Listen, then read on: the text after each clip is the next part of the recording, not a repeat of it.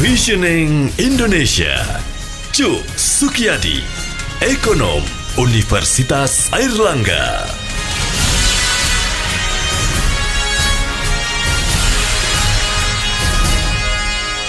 Mitra bisnis Menteri Badan Usaha Milik Negara Erick Thohir menyampaikan jika saat ini mayoritas bahan baku untuk obat-obatan atau bahan baku farmasi dan alat kesehatan yang beredar di Indonesia masih impor. Menurutnya, tata niaga alat kesehatan dan farmasi saat ini didominasi trader yang disebutnya sebagai mafia karena hanya berorientasi pada untung. Para trader lebih suka mengimpor alat kesehatan maupun bahan baku obat-obatan ketimbang berusaha memproduksinya di dalam negeri. Menanggapi hal tersebut, Direktur Eksekutif Asosiasi Produsen Alat Kesehatan Indonesia mengungkapkan banyaknya produk impor alat kesehatan disebabkan oleh beberapa faktor. Namun di sisi lain membatasi produk impor tanpa mempersiapkan kemampuan industri dalam negeri juga akan menjadi langkah yang tidak tepat untuk menjaga ketersediaan barang. Apalagi alat kesehatan sangat penting keberadaannya bagi fasilitas kesehatan dan menyangkut nyawa jutaan orang di Indonesia. Baik, mitra bisnis bersama saya Fayolanda, kita akan berbincang tentang tentang hal ini dengan ekonom Universitas Erlangga Cuk Sukiyadi. Pak Cuk, seperti apa Bapak menanggapi permasalahan ini? Itulah konsekuensinya ya. Saya sebagai orang yang belajar ekonomi, yang pelajari pasar, ya itulah selalu ada ekses ya. Jangan lagi kok pemerintah seperti kita yang relatif bebas ya.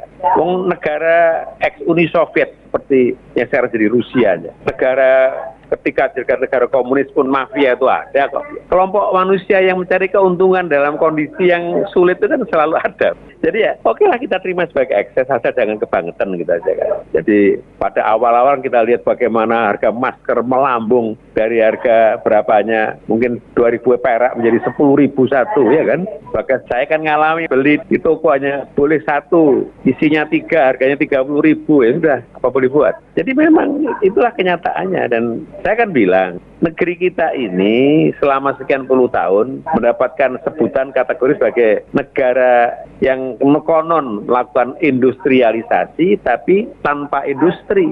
Artinya apa? Industri yang yang terbangun di Indonesia itu tidak banyak selama sekian puluh tahun. Nah, sehingga apalagi mohon maaf dengan Tiongkok itu menjadi supplier dunia dengan harga yang murah, ya mereka mikir ah ngapain bikin pabrik sendiri di sini kan? Lebih baik impor aja dari Tiongkok kita dapat untung. Nah, sekarang ada kesempatan barang hilang, waduh saya punya stok banyak ya untung saya sangat besar sekali. Jadi kalau nanti ada sebagian orang yang jadi sangat kaya raya akibat daripada COVID-19 ya itu mereka. Sama dengan siapa ada seorang anak muda Tiongkok yang menemukan aplikasi Zoom. Sekarang dia nilai sahamnya, nilai pasar dari sahamnya dia itu naik hampir 70 triliun bayangkan. Karena apa? Zoom dipakai untuk kegiatan belajar mengajar kan sekarang di dunia. Yaitu anak-anak SD aja, cucu saya aja sekarang belajar di rumah. Gurunya sama dia sambil belajar bagaimana menggunakan piranti-piranti elektronik untuk pelajaran online tadi. Dan sekarang Zoom naik daun.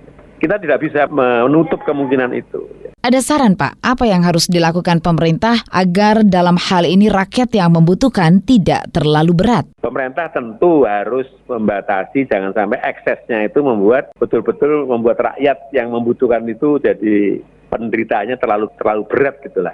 Perlu Pak Jokowi sama Menteri BUMN dan Menteri Perdagangan memanggil lah. Para pelaku bisnis dipanggil. Ketemu sejak makan malam gitu di Imbo. Ini namanya moral suasion. Kan tidak ada, ada, ada undang-undangnya. Jadi moral, himbauan moral kepada teman-teman yang kebetulan punya stok. Kebetulan dia trader dia punya potensi untung ya katakan oke lah anda cari untung silahkan tapi please consider nasib dari the fortune of our our rakyat our country ini bagaimana gitu perlu Jokowi ngajak makan malam gitu ya.